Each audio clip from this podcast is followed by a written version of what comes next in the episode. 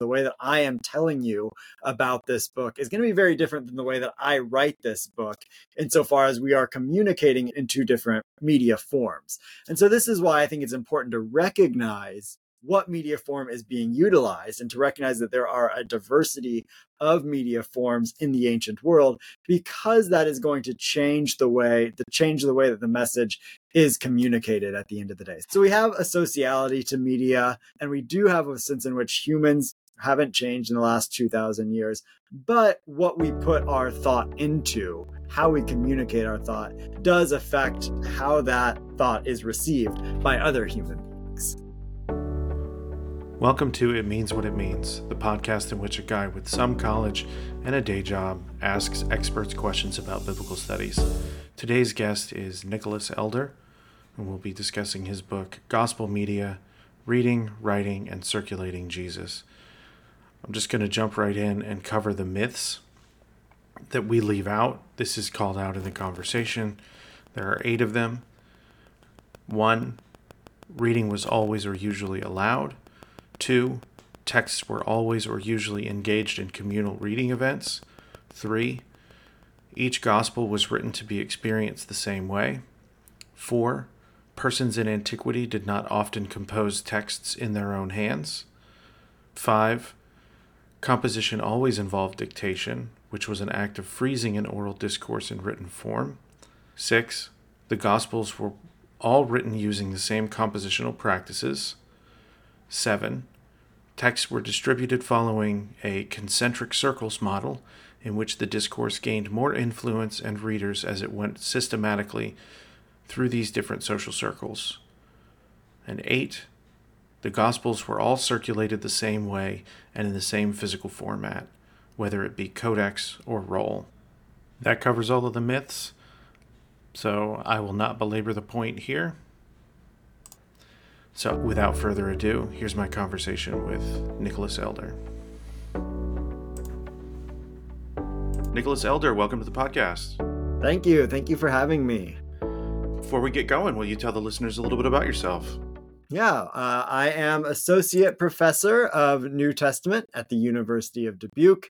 Uh, we have a theological seminary that's housed in a university, so I teach New Testament classes, I teach Greek classes, exegesis classes here, a lot of online teaching. So we serve primarily Presbyterian Church U- USA, PCUSA students seeking ordination, as well as quite a bit of undergraduate teaching.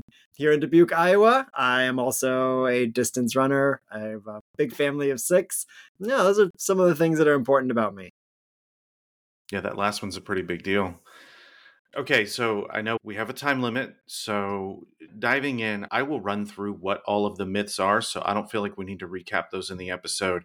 Okay. And because I prefer like a positive assertion, so knowing yeah. that the listeners are going to have heard all of those things before we get into the interview, how would you describe what you are asserting in this book? And the book, sorry for the listeners, is Gospel Media Reading, Writing, and Circulating Jesus how would you describe what you are asserting here rather than just what you're dispelling? Yeah, that's a great way to put it. So, my central assertion is that the way that people read, wrote, and circulated text in the ancient world was complex and diverse. This was true of the Greco Roman world. Generally speaking, it was true of Judaism in the time, what's called Second Temple Judaism, and it was true of early Christians and the gospel authors and audiences. That the way that these gospels were, were read happened in multiple ways, the way that they were written happened in multiple ways, and the way that they were circulated happened in multiple different ways. And so you like to begin with uh, the way I was understanding it is the technology itself. So the the misconception of the technology of reading and writing is important. But so where does a misunderstanding of how people in antiquity read and wrote, where does that lead us uh, as far as when you're reading a text now? I think it helps us to recognize that when we are reading a text now, that it happens in diverse ways, just as it did in the ancient context. But Even when you ask that question, my first thought is me sitting by myself reading a gospel text. But of course, that's not the only way that gospel texts get read today. Uh, the gospel texts get they do get read that way individually uh, and silently in our heads, but they also get read in ecclesial context and in church settings in, in, in segments. So you get a section of a reading of the gospel in, in an ecclesial context. You might uh, have a familial reading of the gospel that's communal and aloud with members of your immediate family. Uh, you might have a sort of academic reading of a portion of a gospel as you engage engage the text in a scholarly manner. And these are all ways that are those are all reading. Those are all what William Johnson would call reading events. Different kinds of reading events and different ways to read the gospels. And that was also the case in the ancient world that when we imagine reading, we should imagine reading of these particular texts, of gospel texts. And I would say this extends to New Testament and biblical texts, generally speaking, as well. We shouldn't imagine sort of one form of reading, whether it be communal reading, individual silent reading, whatever it might be, that there were a number of different ways that these texts were, were engaged. And so our sort of imagination for the reading and the engagement and the audience of the gospels changes when we recognize the diversity and complexity of ways that these texts were engaged. I think even operating under the misapprehension, the myth that you're addressing, I know as a teenager, I was being taught, oh, most of the people couldn't read. So just the convention was everyone was having it read to them. But the value placed in the contemporary world was you need to be reading independently. So it's almost like right. we're not, I don't know, in, in this drive for authenticity, which pushed us toward reading individually, we were also acknowledging a thing that you're saying now. No, it was more complex than that. It was as complex as our situation is. Yeah, exactly right. This is it's so confusing to me. Why would someone arrive at the conclusion that no reading only happened in this way? And to go to the lengths that I know you say people couldn't read silently to themselves, mm-hmm. and then you give us a block of text in the book to show no that's not true because i know i read it to myself yeah. and i was like i'd always heard this thing and it's not true yeah yeah that's right i think that's exactly why why we go to such lengths is because we've always heard that thing and it just becomes part of sort of the way that we think. And this is why I call why I address these as myths. And by myth I don't necessarily mean false there are in any myth there's a kernel of truth. There's something being communicated that, that that has value.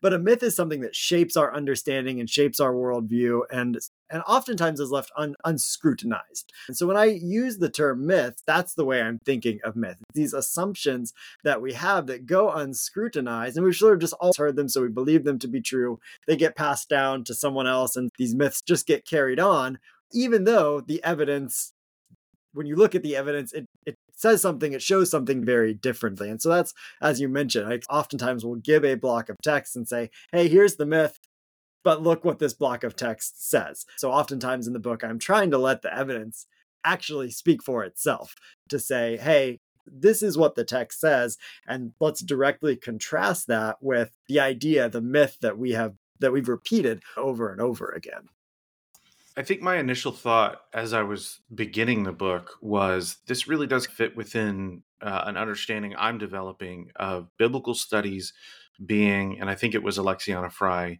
who gave me this word, transdisciplinary. And so mm. you call out that, like in classical studies, the notion that was held onto in biblical studies that, well, people only read aloud was immediately challenged but yeah, it seems to have taken a while within biblical studies. So, are we seeing in biblical studies more external ideas coming in to help evaluate biblical texts? Yeah, I think that's exactly right. I think we are becoming less and less siloed. Maybe as biblical scholars, we are more siloed than many other disciplines still, but we do see the influence of other fields coming in. We are doing a lot better than a previous generation of biblical scholars of letting different kinds of evidence complexify our thinking and not thinking only with the biblical text, but really uh, doing a better job of situating the biblical text within their various contexts in the plural. And that's one of the things that I really try to do in this book is bring in all kinds of different primary source evidence from a number of different fields. So I engage things like the documentary papyri, that is to say, the everyday writings that are non literary in form, things like personal letters written to from one family member to another family member. I engage things like the work of the philosopher, physician, or doctor uh, Galen and what he has to say about his own writing and publication and circulation of text, as well as things like Greco Roman literary elite figures or Cicero, and in addition to things like the, the more standard fare of biblical studies, the Second Temple Jewish texts, whether those be pseudepigrapha, apocryphal texts, and then also, of course, biblical texts themselves. So I do think that we are seeing a movement to engage all kinds of different sources and fields. And, and I try to reflect that in, in this book and allow different kinds of evidence speak to the different myths that are addressed. So this is a turn from where we were going, but I think it is still on topic. So I, I, don't know, like 10, 15 years ago, I read a blog post by Paul Krugman. It doesn't matter that an economist wrote this, but he was saying he felt like we made too much of a big deal about things like iPods being hmm. technological advances because it was a much more significant advance and innovative change to go from having no recorded sound to having sound recorded on wax. And I try to bring that up to people to say when we talk about technology now and people freak out about AI or whatever, that I don't think technology is that different. So hmm. looking mm. at written media as a form of technology, because it is like a shovel is, are we do, do you look at the world that we're in and how we engage with messages as that significantly different or can we understand ancient people similar to ourselves and how would you point us to that or would you say no jared you're wrong no, I think you're right, Andrew. On the one hand, I think there is a way in which that if we were to plop down someone from the first century into our present context, they would have a hard time making sense of a lot of the media that we use. It would be, of course, a completely foreign a foreign world to them. Things have certainly changed in the last 2000 years of how we engage media. But at the same time, media is always a conduit for expressing and communicating human thought.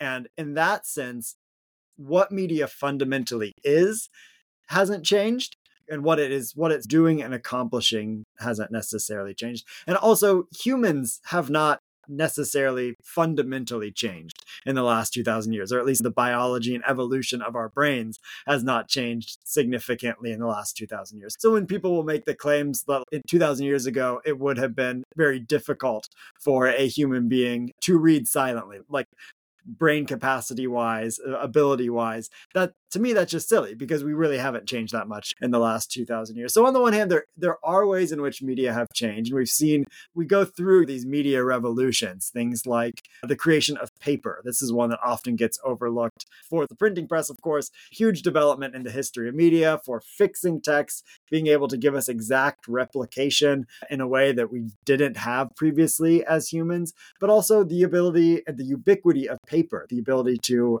have so much of our thought communicated in writing in that medium. Two major changes there. We, of course, have the shift of electronic media and communication our ability to communicate me and you able to communicate like this then two two other people as the podcast podcast goes out into the world. These are all major changes and revolutions but at the end of the day they are still doing the same thing as other ancient media did. They're taking our thoughts the things that are in our minds and communicating them to other persons in a way that is iterable can be can be used again and again on more than one occasion. It's good that I'm right and wrong because I'm covering my bases there. I so the idea then is we're engaging with one another and there's no more authentic or sincere form of communication through media because I think it is tempting sometimes to see it as the seesaw going one way or the other. I think sometimes people think the way that they did it and it's and this is scripture and it just is what it is but you're saying it was what 15th century when we started to really be able to circulate texts that were reliably the same thing that the person yeah. next to us is reading. Yeah, so, that's exactly right. It is a social engagement no matter how you're doing it, even if it's you and I here on this Riverside recording. So is, yeah. is that kind of an angle of entry for us to understand they're not that different from us? Yeah, I think that's exactly right. And I, the, I'm glad you used the term social because, and this is one of the main themes of the book, is that communication and media are always social affairs. Even when a person is engaging a text on their own and individually, there's a social dynamic to that insofar as you are engaging someone else's thought. So there's always something, there's always something social. Um, there's a sort of sociality to media. And this is true of the biblical text as well, that you're engaging other people's other people's thoughts. And so the form into which the thought goes, the medium, is socially conditioned in a way. And I, I also would be remiss, we, I have not yet mentioned Marshall McLuhan and his famous dictum that the medium is the message. Insofar as so McLuhan's idea is that, that there's always a way in which the medium into which thought goes changes the message of that thought. So while communication is always social, while media is always socially conditioned, there's a way in which the thing that we put our thought into is going to change is going to change the way that we communicate it. The way that I am telling you about this book is going to be very different than the way that I write this book insofar as we are communicating in two different media forms. And so this is why I think it's important to recognize what media form is being utilized and to recognize that there are a diversity of media forms in the ancient world because that is going to change the way the change the way that the message is communicated at the end of the day. So we have a sociality to media and we do have a sense in which humans haven't changed in the last 2000 years but what we put our thought into how we communicate our thought does affect how that thought is received by other human beings one of the things that you discuss in the book is circulation, H- how biblical texts, that's your concern, how they were circulated. And I, I think the way I want to approach that, my question for you is so you teach at a seminary. So the people you're teaching have been exposed to biblical texts probably their whole lives. Now they're they want to make a vocational decision for the rest of their life for their careers. How do you see that the the misunderstanding that you're dispelling how do you see that on the ground as it applies to circulation about biblical text in their earliest phases yeah, that's a good question. Sorry, I don't, I don't, have a good answer right off the top of my that's head. That's okay. You, 30 minutes maybe, of silence. That's the rest yeah. of the podcast. yeah, that's good. Yeah, we'll just do that. It's all right. Maybe can you ask it, ask the question maybe a, a, a, another way? Okay. So uh, the, the most pervasive context for biblical text is churches or synagogues. So yeah, you deal with people who spent their whole lives in churches. Yeah. How have you seen this misunderstanding, if you've seen it at all, affect their thinking about biblical texts when they come into the room in your classroom? Uh, yes. So I think there is the misunderstanding that maybe this is how biblical texts were always experienced, that they were always experienced in a communal church like setting being read aloud. And of course, this was one way, one very prominent way in the ancient world and then in the history of interpretation that biblical texts were experienced. But again, it wasn't the only way. And so part of the argument about in part three of the book, which is concerns circulation, which by the way is a little bit different than publication. I use the term circulation rather than publication intentionally. Circulation doesn't imply a getting out to the public necessarily. It is more of a, an umbrella term of how text got passed about. Whereas with respect to publication, there's a sense in which an author is intending the the text to get out to a public audience, to make it known to people that author does not necessarily know. Uh, but so when it comes to circulation of the Gospels, there would have been multiple different ways that the Gospels were circulated and got out there, multiple different audiences. Um, for example, I think that the Gospel of Mark, in its first century context, would have been best circulated or best pub- made public, or the most natural way to experience something like the Gospel of Mark would be through a public reading or performance of the entire thing. And you see this even today, uh, the Gospel of Mark, people like Phil Phil Ruge-Jones or Max McLean can still perform the Gospel of Mark in, it, in its entirety and it be a very compelling story. And the Gospel of Mark begins with this phrase, the gospel, the good news. And in the in Greek and in the first century context, this term has the sense of orally proclaimed good news. Um, so you have something like Mark that is probably best disseminated or best circulated, uh, not in a reading of a small section as you would have in a church context, but in its entirety. Then you have something like the Gospel of Luke, which is addressed to an individual at its very beginning, Theophilus. Uh, and so in the book, I take that addressed to an individual seriously. And I argue that, in fact, Theophilus was the first reader of the Gospel of Luke, and that the Gospel of Luke was first written for one individual reader. And then from there, you get the Gospel sort of Luke going out to wider audiences, being circulated further and further afield. And then something like the Gospel of Matthew, I actually think would be very much akin to how one might experience a gospel in a modern church context that I think Matthew was, which by the way calls itself a book in Matthew 1 1. So we have different titles for Mark and Matthew, what they call themselves at their beginnings. But the Matthew is probably intended for sort of a, a synagogue like setting. That Matthew models itself on Jewish reading practices from the first century, in which scripture, and I think Matthew has high aims for itself as a document from the get go, but that would have been experienced in smaller chunks or sections that were read and then explained in the church context, as we have today with the reading of scripture, the proclamation of the word, this kind of thing. So, all of that to say, when students think about how they experience the gospels or how they experience scripture and have for maybe their entire lives they're probably thinking of something that would have been native maybe to the way that matthew was circulated but maybe a little bit less native to the way that other gospels might have been circulated so I, am not sure how old you are, and you don't have to disclose if you don't want to. So I'm 40. So in the 90s, when I was a teenager, I remember this big kick for authenticity. It was the early phases of emerging church, and that was really attractive to people about my age.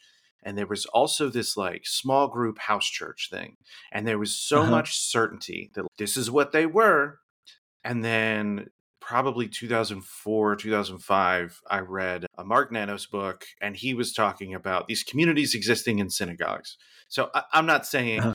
there were no house churches, it was all synagogues, it was a novel idea, revolutionary to me, that it was anything but house churches, right? They couldn't have churches, buildings of their own. And that was until Constantine. There was all of this residual buildup that, that we used to understand authenticity. So I guess what I'm wondering is in the things that your students have been taught, mostly in church settings, do you come across things like that that you have to be like, oh, hold on, uh, it's more complex and that may even mm. be part of the reason you wrote this book not just your peers yeah. but also your students is that fair to say yeah, yeah, that's exactly right. Yeah, so that kind of thinking is, I think, is pervasive. And it was pervasive for me as well. You know, it's in many of the things that I address in this book, many of the myths, these are things that that I thought and believed and held to until I looked at the evidence.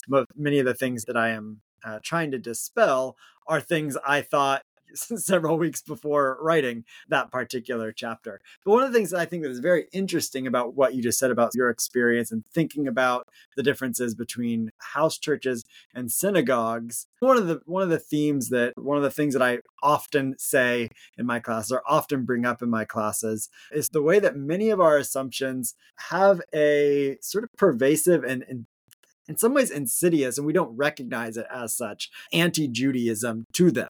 That we assume, and again, I put myself in this camp, that the early church was different. It was more organic, it was less formal and rigid and law like than was the synagogue. So, of course, the early Christians couldn't have been meeting in a synagogue setting. They must have been in these sort of like authentic house church kind of settings and, and engaging the new fresh word of the New Testament as opposed to the sort of rigid law of Judaism. Where again, the reality is it is most likely that much of early Christian reading practices actually looked a whole lot like early Jewish reading practices. And of course, by the way, we, separating out early Judaism and early Christianity. If you're reading Mark Nanos, of course, this is uh, far more complex than just there are the Christians here, there are the Jews here, and never the twain shall meet. Yeah, so I do think there are so many different assumptions. And again, it goes back to the sociality about all of this stuff. These are so social acts that that there's all different kinds of complex factors involved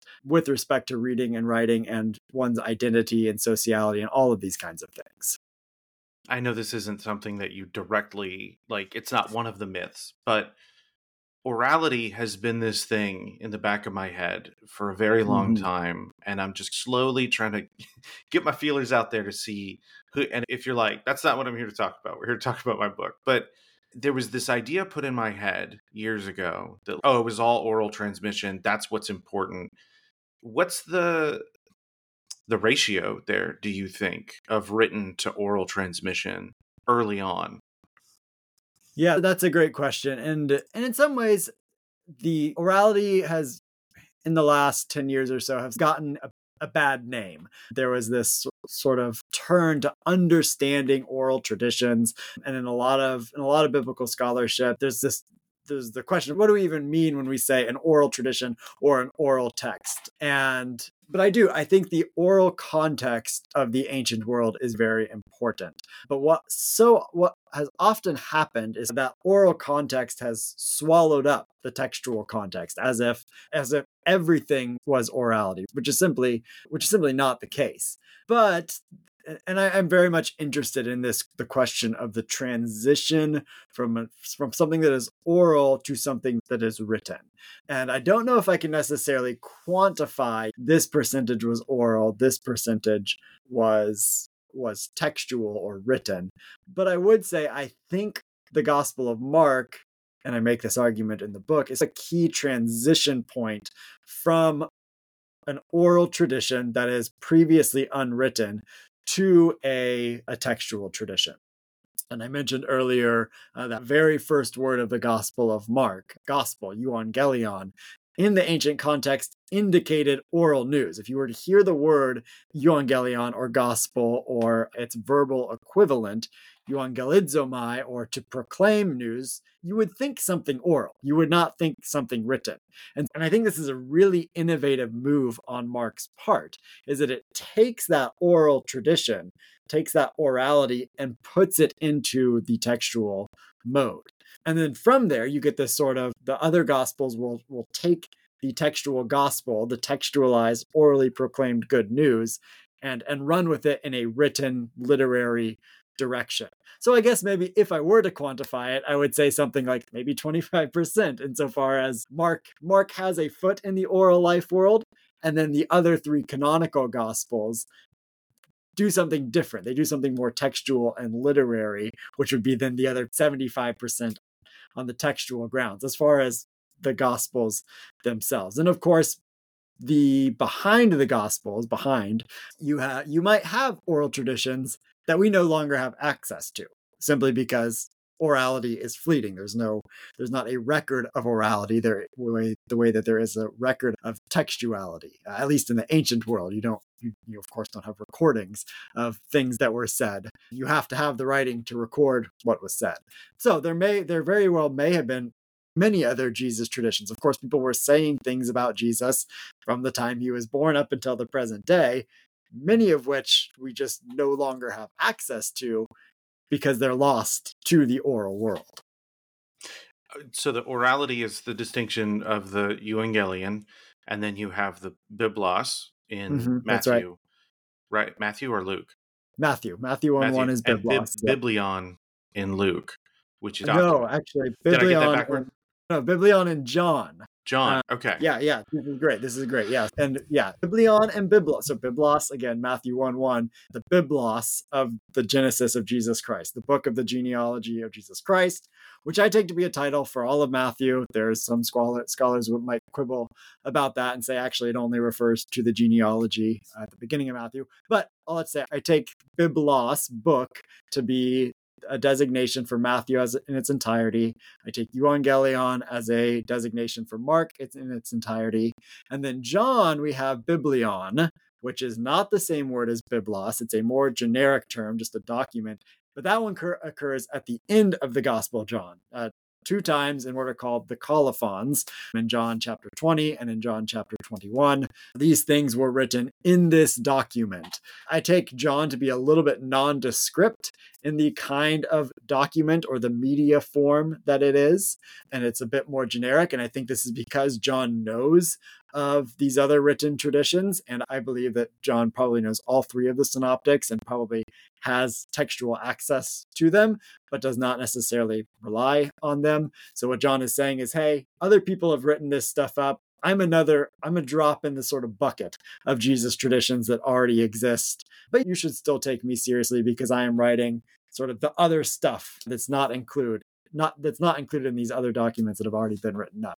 And then Luke doesn't have a designation for itself. It does not use a, a media term, whether it be gospel, book, document. What Luke does uniquely is in chapter one, verses one through four, is has a preface that is addressed to an individual. Uh, whose name is Theophilus. And people do different things with this address to an individual. But the argument that I make with respect to Luke is that I look at other prefaces that are like Luke 1 1 through 4, written by people like I mentioned Galen earlier. He has a number of these where he will write to an individual, usually an individual who is in his sphere of influence. Sometimes it's a student, sometimes it's someone that's just interested in what Galen has to say. Galen's a doctor, what Galen has to say about the heartbeat or whatever it might be. And Galen will, will write up a, a tract or a document for that particular individual and oftentimes will very much have that individual's needs, that individual's uh, pre understanding in mind as Galen writes up this document.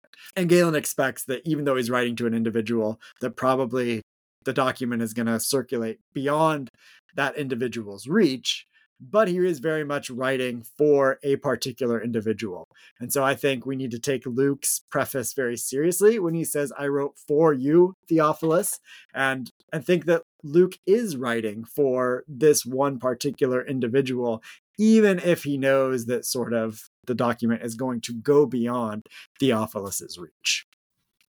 So, do you see, uh, just sticking with the Gospels, do you see a unifying genre there or do they all have their own thing or some of them are together and some aren't?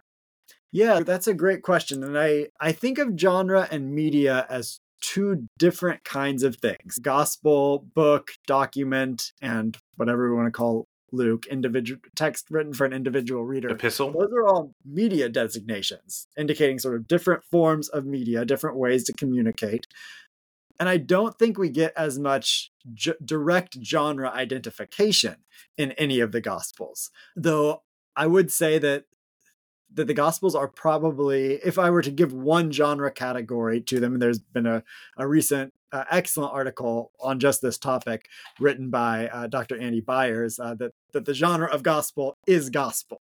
That that that good news taken from Mark, and he's dealing specifically with the Gospel of Mark, is that this sort of new way of textualizing Jesus traditions in the gospel form is what the genre of the gospels are. I do think the class the the most common assertion of course is that the gospels are related to to ancient biographies. And Helen Bond has a, a, really excellent book, a few years old now, maybe five years old now, on the Gospel of Mark being the first biography of, of Jesus. So I do think there are, if we were to find a sort of single comparative genre for the Gospels, I think biographies are probably our best bet, but of course, there are ways in which the Gospels don't match up with the Greek biographies. But all that to say, media and genre are two different phenomenon in in my mind. And I actually don't I don't make a lot of arguments about the genre of the Gospels in in this particular book. And and that's a fair point. I guess I was looking for so we are talking about these things and I look they're at the front of the New Testament, so we're taking them all together. Uh, my question was more should we because it does sound like there are some pretty distinctive characteristics, mm. but they are all pointing toward the same yeah. thing. They have similar intentions, just different media being used to do that. And yeah. the orality stuff is interesting, and I'm, i hope that wasn't too much of a non sequitur given the the subject of the book. But oh, I know it's great. It- if most people aren't reading the way that they're communicating and the medium is the message i think that's you know right that's how it goes so what do we see in these texts of orality? Are there things that you can look at and be like oh yep this was like a mnemonic kind of thing or something like that? Mm, yeah. Yeah that's a great question. And again yeah the medium is the message so writing is always going to have its effect. It's always going to change the oral mode. So even though i think the gospel of mark is uh, orally proclaimed good news put into the textual medium, the writtenness of Mark is going to change that. So I should say where I see orality most at play is is going to be in the Gospel of Mark. You might also think of orality at play in maybe the large teaching sections of Jesus in in Matthew or Luke, but that's a really different kind of orality. That's almost orality as a fiction insofar as it is a written form of an oral event, of the oral teaching.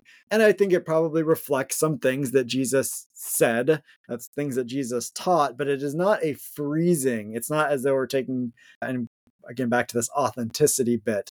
I don't think the large teaching chunks in Matthew and Luke are taking Jesus's teaching in a live dictation kind of way. That writing has changed the way that Jesus' uh, teaching is presented in the Gospels of Matthew and Luke. But as a whole, I would say if we have anything that's closest to a, a transcript of someone speaking, the Gospel of Mark is going to be our best bet, insofar as Mark has what some have often called an oral style. And what oral style means is debated from person to person. But there are things about if you read the Gospel of Mark, it, it reads more like someone speaking a story aloud. And this is why I think the Gospel of Mark still works as a performance, as a sort of one person show, as people like, again, Phil Ruge-Jones or Max McLean will do, because in its in the form of its writing, I think it reflects a more transcriptive type of event. So part two of the book is on writing, and there's a diver a, a, bunch of different ways you can write in the ancient world. You can write individually with your own hand. You can dictate to a scribe who will take live dictation of what you wrote down and try and get it to reflect exactly what you said. Or they will also, because writing always changes the form of communication, they will take down the message or take down whatever was said, but it will get changed in the act of writing. So I do think the Gospel of Mark has this these oral characteristics to it, and we see these in particular features of Mark. It's very well known that Mark is the most paratactic of the Gospels. That is to say, it, it uses and all the time. And I have some statistics in the book on how often Mark uses the word and or kai in Greek compared to the other Gospels Gospels. And so, what Matthew and Luke, they don't like Mark using and all the time. They change the sort of ubiquity of Mark saying, and this happened and that happened. And they will make more complex sentences, more complex clauses by changing the ands to buts or to creating new, by creating new sentences, putting different clauses in different kinds of relationship to one another. And that's a very written kind of thing to do. It, it requires slowing down and thinking about how clauses and sentences relate to one another. So Mark's parataxis is a sign of orality to my mind. Also things like the historical present. This is when an event in the past is being narrated in present time. I go and he says to me uh, using those present tense verbs, even though I'm describing something that happened in the past. Mark does this on 150 occasions, uses 150 historical presents. And once again, Matthew and Luke really don't like this. They both change Mark's historical presents to true past tense verbs. And to my mind, these are all things that sort of suggest that Mark is more like an oral transcription, that it was probably composed in the oral mode in a way that Matthew and Luke and John as well were not. That's an interesting idea. What, when you were writing the book, so this can be something you learned that was really exciting or something you already knew that you maybe found a better way to articulate. What was the most exciting thing for you to put into this book? I think the most exciting thing for me is the ways in which people in the ancient world, and this harkens back to the beginning of our conversation, were not that that different from us. Just one in their everyday lives. There are, of course, many things that are very different about how people live their everyday lives in the ancient world to the way that we do.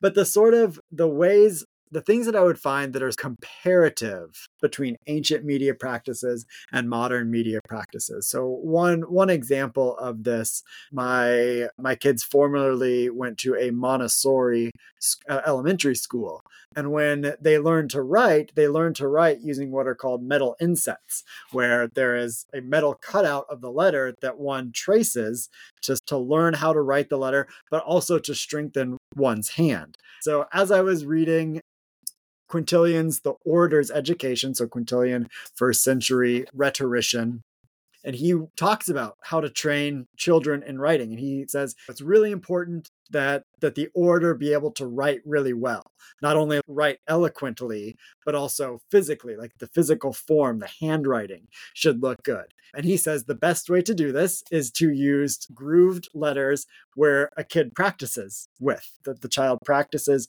tracing their greek letters in these essentially the same thing metal insets.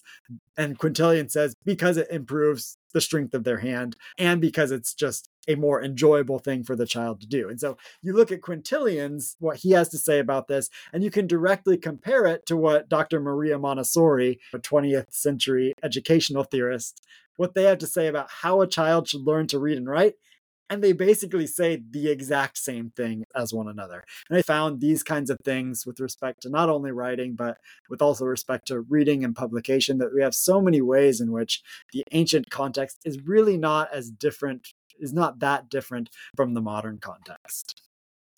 I like to say people are people and we're not that special.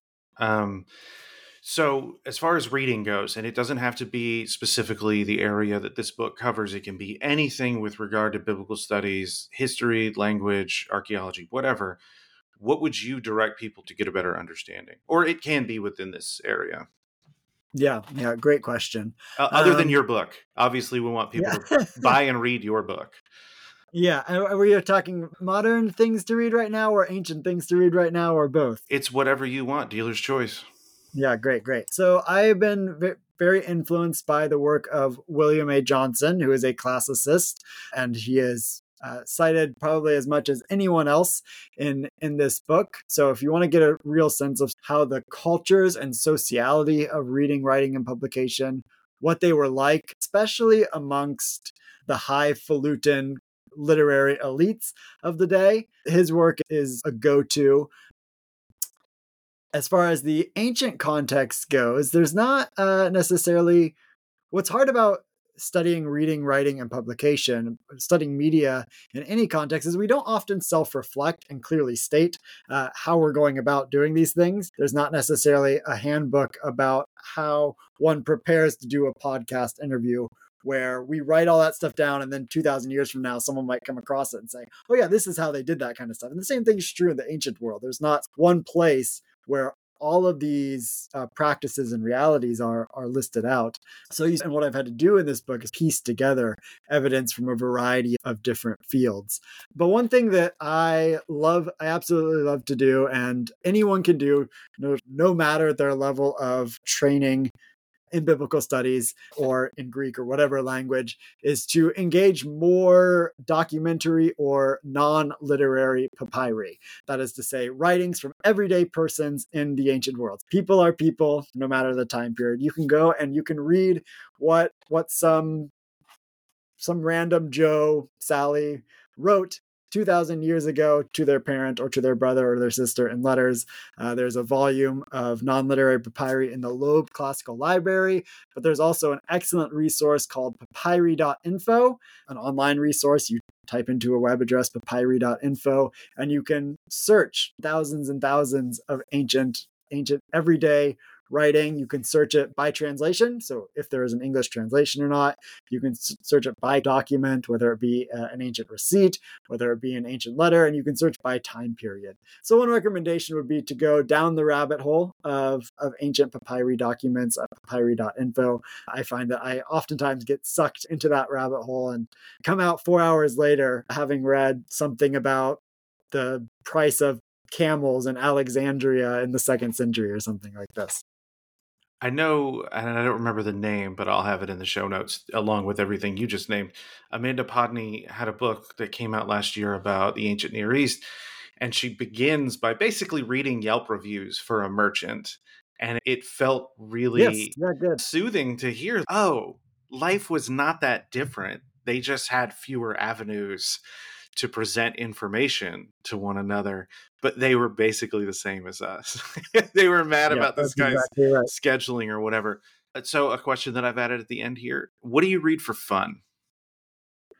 Oh, I read kids books with my kids for fun. So we do a lot of do a lot of children's. So I have twins who are, are five years old. So we're into Dav Pilkey right now. Lots of Dog Man in my house for my youngest. Um, and then a lot of a lot of fiction in my house for my older kids. Speaking of the different ways that texts are read, we regularly read as a family, and that's a kind of reading event that is common in many is, is common in the ancient context and, and is common in in the modern context. Lots of children's literature outside of my scholarly reading. These Throw days. some out there. What are some recurring titles?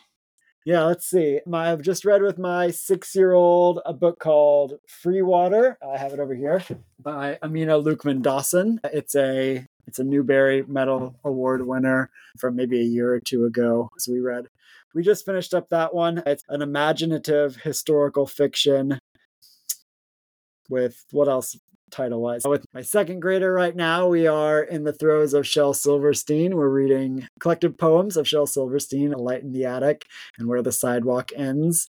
Yeah, so it's sort of flavor of the week. Sometimes the kids are choosing the children's literature, sometimes I'm picking things out for them. I know it was, uh, mine's a teenager now. It was a tough day when we transitioned from reading Mr. Brown Can Moo, Can You, and Goodnight Moon every night. And then yeah. I started reading Harry Potter or something. And then he yep, was like, yep. no, I want to read this on my own. And mm. It gets tough when they get older. So I'm going to go ahead and say, unless you have anything else, was there something that, you know, hey, I'm going to sit down and do an interview. This is definitely something I want to talk about. Was there something I left out that you would like to throw in there before we sign off?